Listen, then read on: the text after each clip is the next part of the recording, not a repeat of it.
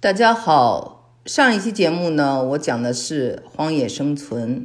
那类似这样的题目，啊，逃离现代文明、自我放逐、原始，都是我非常喜欢的。我呢，一会儿要跟大家分享一篇我二十年前写的文章，也是这样的一个话题。当时呢，啊，大家的热，中国也有这么一批人，他的。向往的香格里拉，或他向往的世外桃源，或者荒野呢？那是西藏。嗯，那这个上一期我讲的这个人，他所向往的这个乌托邦，就是他的阿拉斯加。在这里，我也想跟大家探讨一下我自己。其实我是一个特别喜欢滚滚红尘的都大都市的生活的人，因为我从小生活在北京嘛。呃，喜欢这种啊，经常是画展、艺术展啊、音乐会，然后人和人吃吃喝喝、开开心心的这种近距离的接触。所以呢，你说哈，为什么今天我又生活在了这种啊德州乡下这么一个？地方就像我年轻的时候在 Berkeley 念书，住在加州这么美的地方的时候，我都想啊，我早点回国，早点回中国。嗯，因为那种北京啊、上海啊、香港啊，后来我生活这些地方啊，他们就跟这个伦敦、纽约是一样的，就是特别的令人激动。但是为什么就是呃命运哈让我总是在这种呃有机会在这种。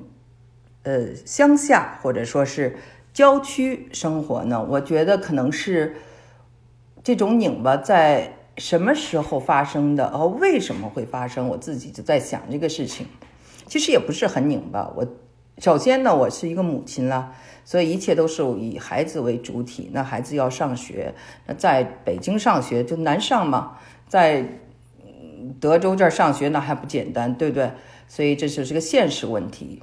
再一个呢，我觉得是我自己啊，从小就喜欢自我放逐的这个话题。我喜欢的这些感兴趣的这些人物，不管是我前面介绍过的三毛，或者更前面介绍过的，呃，就是去了法属大溪地的高更的画儿，嗯，等等啊，嗯，还有之前讲的一个就是呃。非常著名的英国人假装自己是一个印第安人的故事，就类似这样的人啊，总是让我产生兴趣。所以我对自我放逐，还有整个人类的大离散这个话题都很有兴趣。再一个呢，就是自身对自由和独立的这种热爱。呃，因为我有时候觉得。真理呢，其实是在少数人的手中的，但是呢，你跟很一群人，或者你过集体生活的时候，就会有一种压力。这种压力就是向，呃，大众屈服，大众的意见是什么，你也就跟着跟风儿。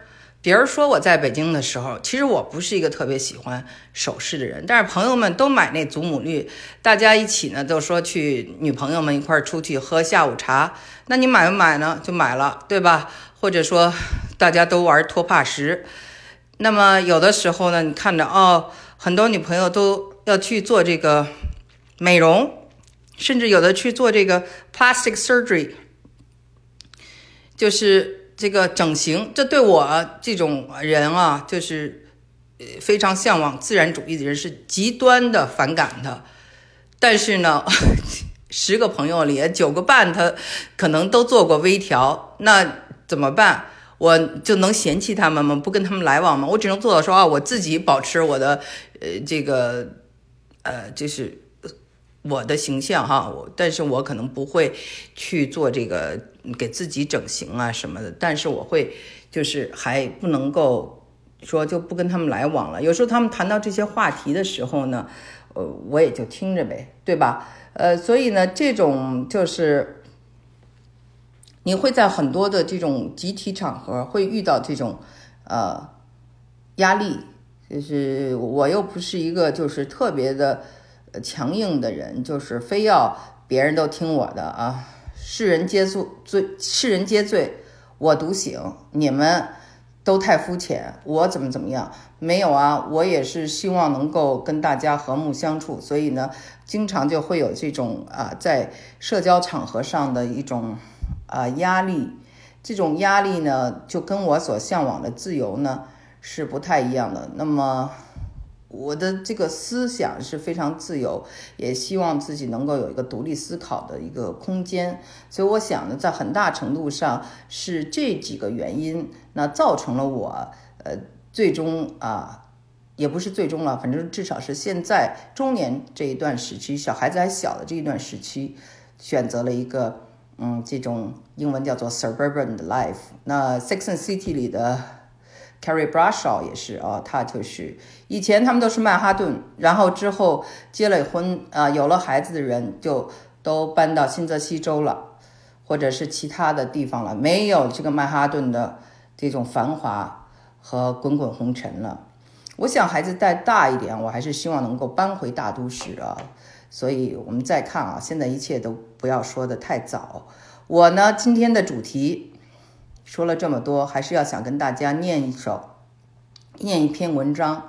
那篇文章呢，是我在就是呃上期节目也提到过的。我回到了这个北京啊，当当年呃在美国留学时候，然后回国看我的朋友，然后见到他这个画家朋友，有感而发的。一篇文章，那这篇文章呢是二十多年前写的，所以心境很不一样。那时候的中国跟现在也很不一样。但是呢，之所以跟大家分享呢，还是因为我希望那个精神上的呃这种呃自我放逐的这种精神跟大家一起分享。关于西藏热和出国热的感怀，这次从美国回北京。有一个很好的画家朋友也将赴欧洲留学，是由我介绍的，给他的一个欧洲朋友帮忙办理的。我们三个人曾是铁三角的哥们儿，经常在一起喝啤酒、看足球、看美术展览、荒诞话剧和幻想西藏。画家朋友住在八大处的山上，每天在画室里作画，和在山上的花丛中漫步。过着神仙式的生活。认识他时，我还在人民大学上大学，整天各种友好宿舍、高年级师兄和各种同乡会应酬颇多。我帮画家朋友卖过画，介绍他认识过一些媒体的朋友。最喜欢做的事儿就是在电话里听他讲佛教、墨脱王朝和阿坝地区、欧洲人。我的好朋友是个中文说的极溜的穷留学生，专爱中国少数民族文化。他曾申请基金，钻到了黑河的鄂伦春族待了几个月。我们三人曾经约好一起去西藏，但后来我这个托派来到了美国留学，后又在硅谷生活定居。画家朋友去了南方捞钱，后又给外国画廊画画。欧洲朋友回了老家，后去了香港做起了洋买办。我们劳燕分飞，谁都没有去西藏。西藏只是个象征，精神上的。英国作家詹姆斯·希尔顿在一九三三年发表的长篇小说《消失的地平线》（The Lost Horizon），描写了一个在中国西南部崇山大川里的充满神秘的浪漫的人间乐土——香格里拉。香格里拉。那里的人们过着与世隔绝的天堂般的生活，芳草鲜美，落英缤纷。随着小说《消失的地平线》在世界一炮而响，从此以后，梦幻般的世外桃源香格里拉成为西方人心目中的乌托邦神话世界，一如陶渊明《桃花源记》。临近水源，便得一山，山有。良田美池桑竹之属，阡陌交通，鸡犬相闻，其中往来种作，男女衣着，悉如外人。问今是何世，乃不知有汉，无论魏晋。披上浓重的神秘色彩且虚无缥缈的香格里拉和西藏。如今在中国成了时尚。人们谈论西藏的蓝天、宗教的神秘，没有工业革命带来的环境污染，也没有欲望城市的俗不可耐，更没有权力所带来的尔虞我诈。去西藏成了小资们的话题。他们说那里的天空蓝得不能用文字来形容，大朵大朵的白云，绝对不是我们儿时吃着棉花团儿。雪白的、刺眼的、终年不化的雪山，在太阳的照射下闪着金色的光芒。现代人需要逃离，逃离喧嚣与压力。且说这次回国和多年不见的画家朋友终于又见面了。欧洲朋友从香港打来电话，我们还是最好的哥们儿。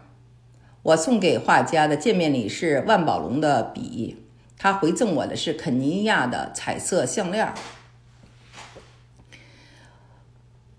和我当时梳着的黑人脏辫儿珠子上的珠子颜色正好相配。我们去了三里屯的星期五连锁店吃饭喝酒，才发现星期五这么流行，其实就是美国汉堡、炸薯条什么的一家美国连锁店。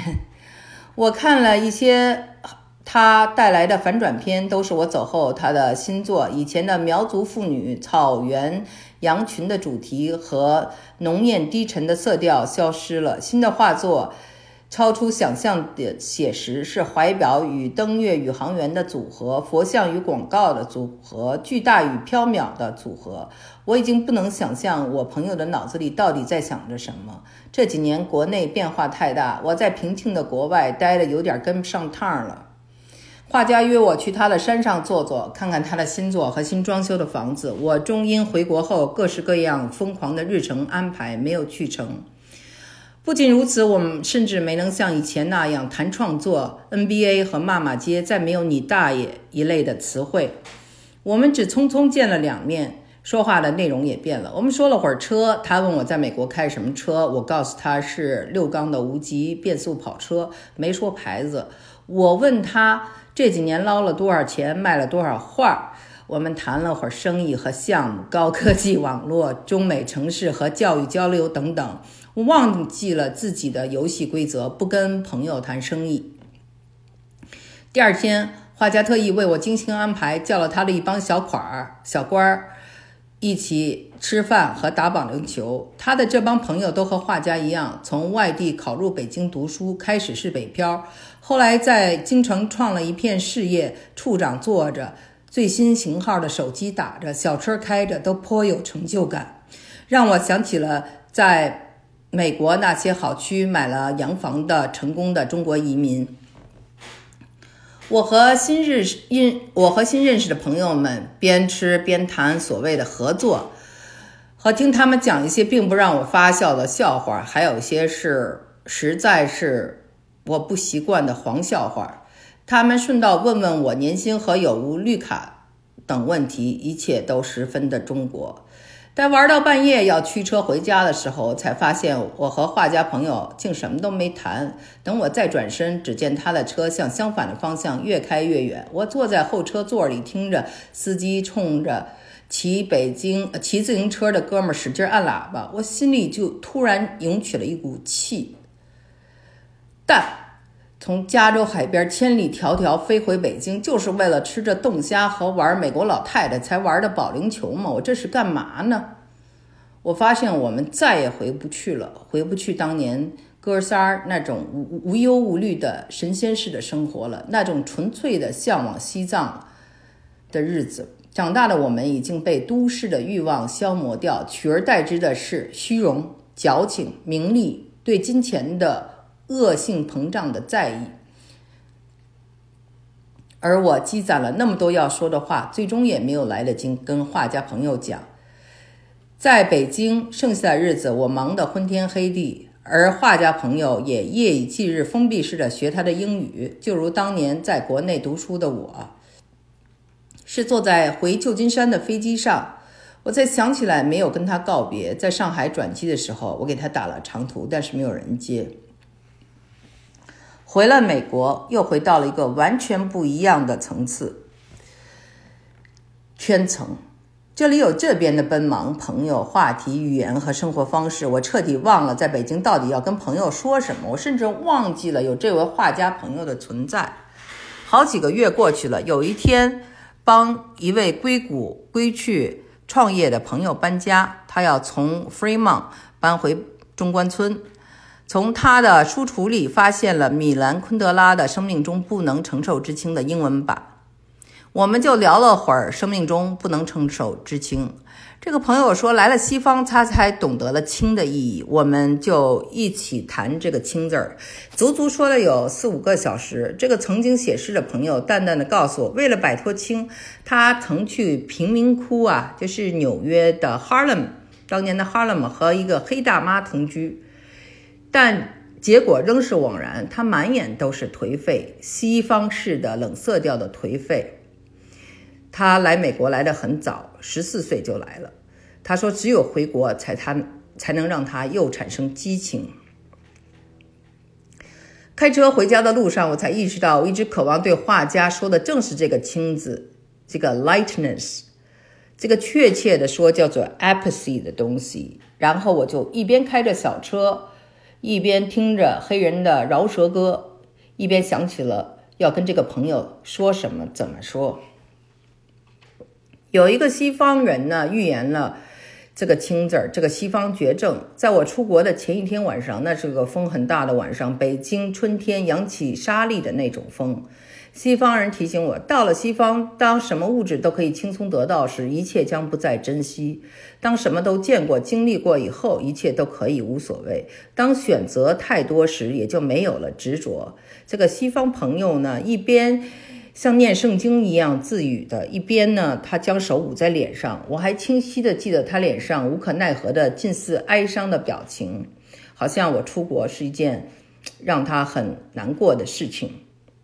他说：“这这种 apathy 是一个可怕的病症，会让人莫名其妙的得忧郁症、自杀，甚至觉得活着无聊。”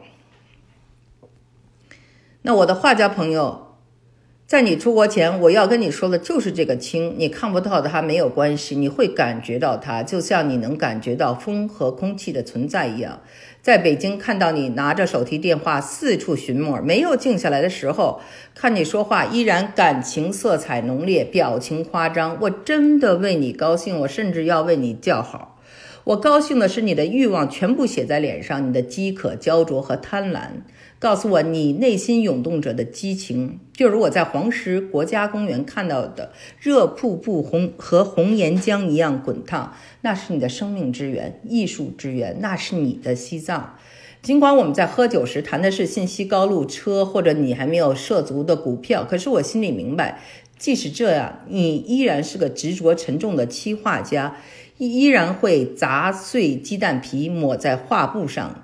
做苗族女人头上的银首饰，可是，当你提到欧洲和美国时，我望着你发亮的绿眼睛，有些不知从何说说起。我知道没有人能阻挡你出国，就像当年没有人能阻挡我一样，和一切充满渴望的青年人一样，我们要一下子就冲到尽头。我们要做的，即使是疯狂的，也要去试，别无选择。我知道我们都变了，西藏对你已不再具有诱惑力了。可西藏这个精神象征，恰恰是你的艺术之源，我们的生命之源。世界物欲横流，大都市里充满着酒色财气，到处是漠然麻木的面孔，一副见怪不怪的表情。人们似乎过得比想象中幸福，而灵魂却不知归于何处。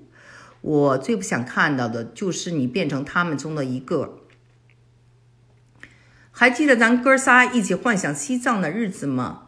我们是那样的向往和渴望雪域高原那种最接近生命本质的神秘色彩，简单而原始的生命方式。在青春年少的时候，所有的一切都不被污染，就像西藏，还有传说中的香格里拉。你读。你读过藏地牛皮书吗？我在想，即使欲望泯灭了你最原始的追求，我仍相信你会用最后一丝关注的目光去留意关于西藏的故事。该书的作者在序言中写道：“只有等你真正上路的时候，才能体会到行走的快乐，才明白那是我们每个人与生俱来的本领。不过是因为生活在城市的人们差不多忘记原本本而已。是的，我们已经把原本忘记了。”我知道，听到你留学的消息，我真该为你高兴才是。你这几年为的就是这个，可是我有些害怕，怕有一天你在英格兰的草场上牵着一条狗，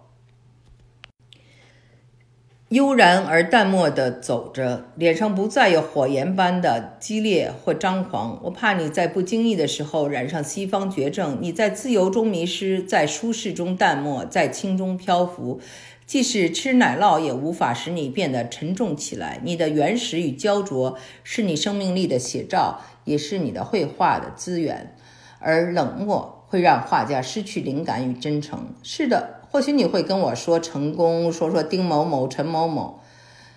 西方是一个市场，就像十几块钱的人民币的鞋子放在美国卖十几块美金一样，但这鞋子仍然是中国制造。激情与灵感。仍是中国制制造。我想，因为这是可以让你大哭大笑的激情满怀的土地，那可以烧制成陶瓷的黄土壤，绿草地与海滩无法代替的黄土，China。我会跟你会跟我说中西合璧，可是，在寻找另一半时，你会不会？在不精心的时候丢失了中国的你，最后发现什么都没有合起来，反而成了碎片。有一天你发现你什么都有了，而且得到的是如此轻松，你对什么都变得无所谓了。你再也不会为一场保龄球而激情满怀了。但你却再也做不成画家了。你没有了痛苦，也没有了眼泪，没有了挣扎、反抗和贪婪。见了世面的你，却失去了感觉。我说的是你，也是我自己。你说你到欧洲会后会想办法再往美国奔，为的是这儿的市场。我们在香港做洋买办的欧洲哥们儿，也要骑着摩托横宽横跨新大陆。欢迎你们来投奔这里。我希望我们不久就可以在落基山脉下喝酒，或许这个比西藏更具可行性。只是下一次见面的时候，我还能看到你如太阳一样的焦虑、欲望和摇滚式的烦躁与愤怒吗？